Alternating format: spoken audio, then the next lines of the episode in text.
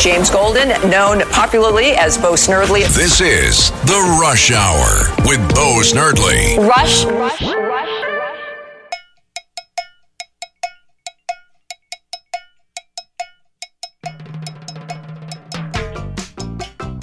James Golden, aka Bo Snerdly, with you here on Talk Radio 77 W All my friends know the low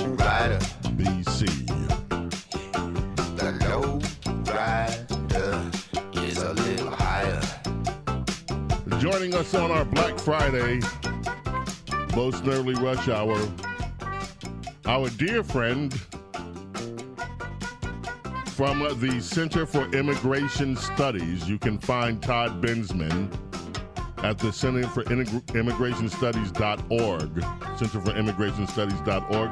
Todd, it's been a while. How you doing, my friend? I'm doing great. Thank you. Yeah, it has been a while. Yeah, Happy to Todd, you Bo. have a, before we even begin, since it's Black Friday, I want to tell people you have a new book that's available for free, for pre order right now. In time for Christmas, you can give somebody a, a stocking stuffer, a pre order for your new book on the border. Tell us about the book, Todd.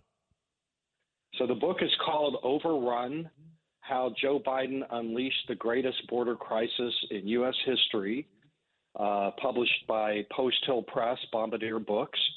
It'll be out in uh, February in bookstores nationwide. And this book is everything that you ever wanted to know about how this mass migration crisis, the greatest mass migration border crisis in American history, got started, what caused it, what it looks like, and how to get out of it. Wow. And that is, it must be a powerful read. You have been down on the border. You have not only been on our southern border, but you have been on the southern border of Mexico and Central America. Your reports have been outstanding. We learned from you things that we haven't learned anywhere else in the news. For instance, one of the things that I keep citing, Todd, from some of your earlier reports is the involvement of the United Nations and also of a few religious orders in helping to fund this surge of illegal immigration into the United States. One of the things that I've learned is how the uh, amnesty, our amnesty program, has been abused. And Title 42, which you brought up months and months and months ago, Title 42 was recently in the news. A federal judge kind of did Biden a favor and said, "Hey, this whole uh, uh, Title 42 thing is is not good. Let's get rid of it." Can let's maybe start from there. What is Title 42 for those people that don't know? Why is it important? And what is this current state? This is a three part question. What's the current state of our borders? So Title 42 was is a CDC uh, authority. It has nothing to do with immigration, but it allows it allowed President Trump to shut down the southern border and uh, instantly expel everybody that uh, Border Patrol could lay hands on back into Mexico and deny all of them the chance to claim asylum, which is massively abused to get into the country ordinarily. So the numbers fell precipitously. That was in March of 2020. Biden inherited it, kept it in place for a little while, but opened up these huge exemptions in in it that caused this border crisis.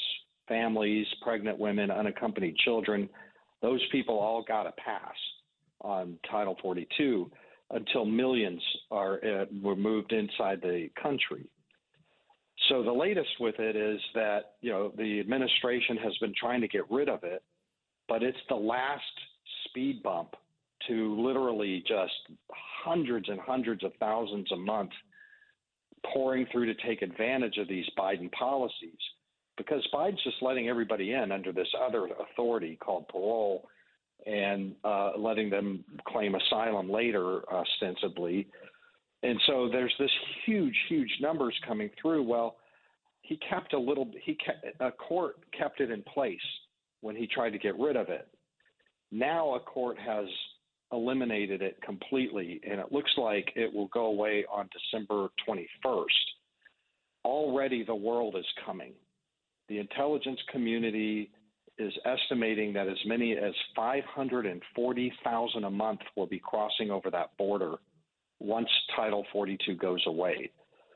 So there, there is this massive, uh, like World War II kind of preparation going on in the federal government right now to handle this incredible uh, tsunami that's coming to the border. Now, already the border is at historic crisis levels in terms of numbers, apprehensions. Uh, in 2022, we hit the all time record for the nation's history of 2.37 million apprehensions. And that doesn't count another 600,000 gotaways, at least, uh, just for fiscal 2022.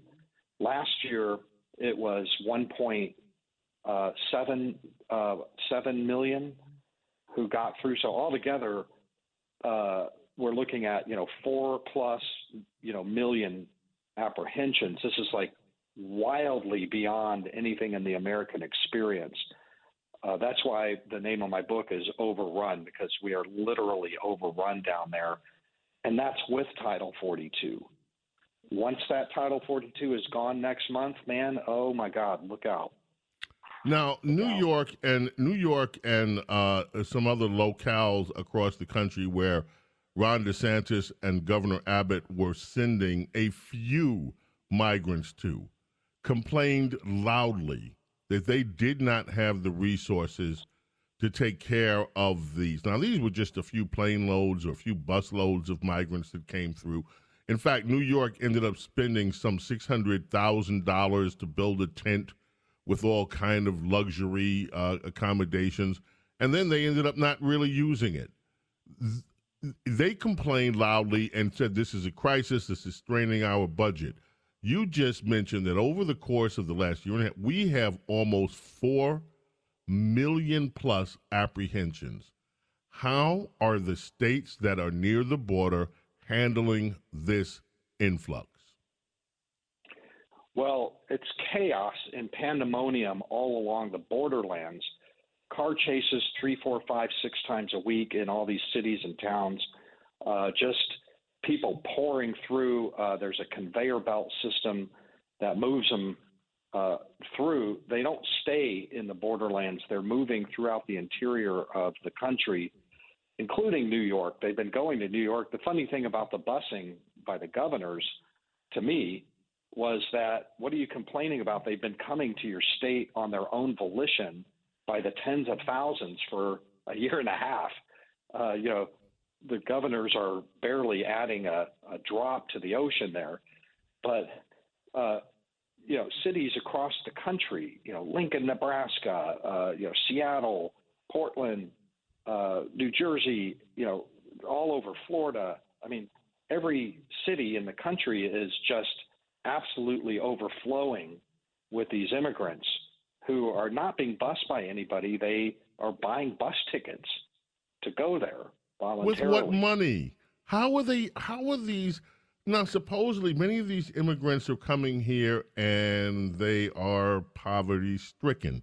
How are they affording bus tickets to get from uh, the, the, the border up to up to these places, up to the heartland in some cases, or, or New York? I, I spent a lot of time with immigrants, as you know.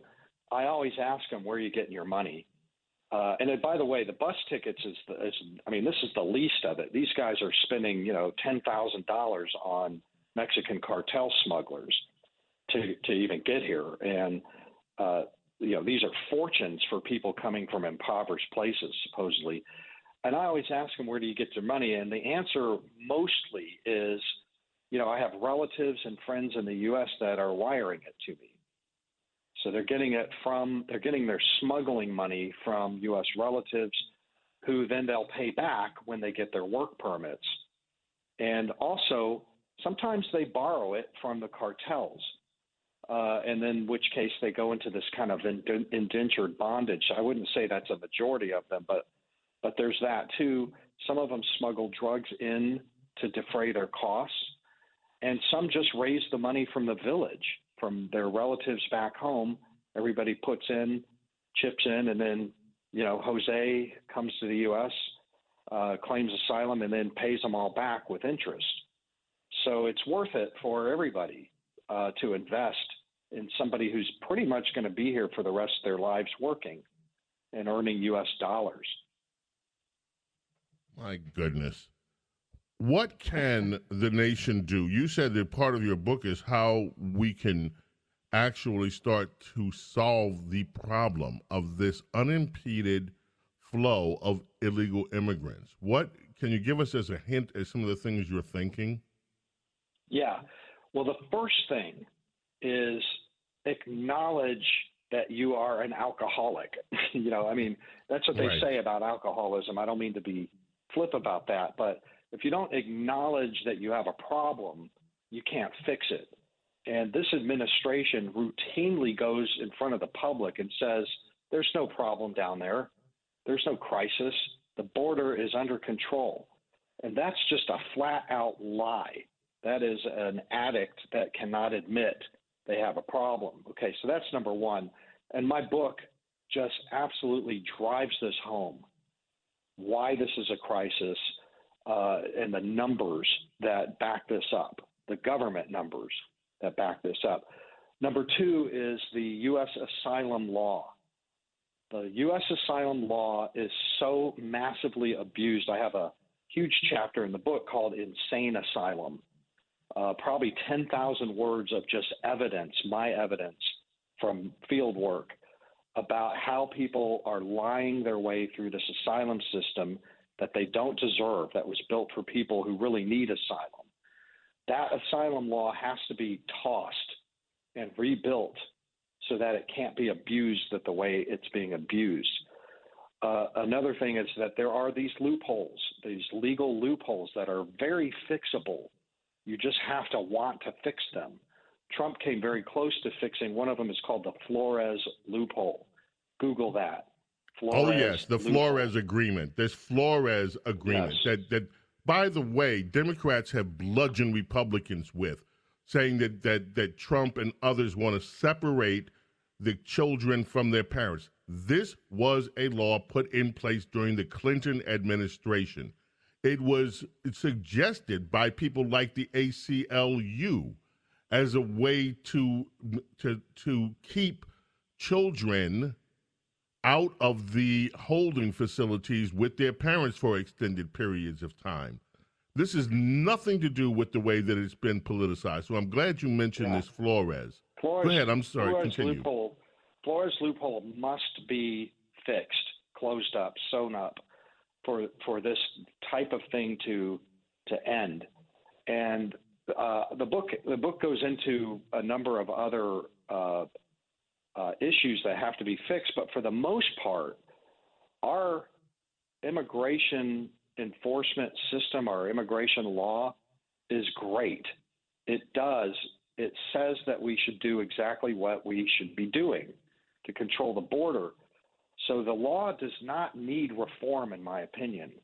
The law is good everything about it is is almost perfect. But the administrations that come into office don't enforce it.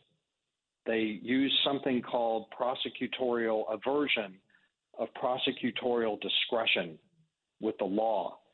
Prosecutorial discretion must be eliminated. If, if we have to come in and make a new law saying you can't use prosecutorial discretion, then so be it. But the law just simply needs to be enforced as Congress intended. And those are three or four of the biggies. Well, Todd, we look forward to having you on in the future as we, because this is not an issue, sadly, that's going to be going away anytime soon. And uh, also to hearing more in depth. And this book, we can't wait to, to actually have you on when your book is out. Again, you can pre order the book. Give the name one more time, please. It's called Overrun how Joe Biden unleashed the greatest border crisis in U.S. history. And folks, we are only just beginning. We have two more years of this to go. By the time the Biden administration's first term is up, we should have about 7 million people inside the country from over the border. Unbelievably uh, beyond American experience. Wow. Todd, as always, thank you for your time. Thank you for the great work. I, I don't know why, Todd, you have not been nominated for journalism's highest awards. The work that you have done, I'm, I'm not kidding. The work that you have done is simply incredible, and nobody on the national scene is doing quite what you do in the way that you do it. Going there, the in person interviews, the collecting of the data, you've just been remarkable with keeping Americans informed at the failures that are going on on our own border. And thank you so much for joining us, Todd. Happy Thanksgiving Day weekend, and uh, we hope to speak with you soon. Thank you.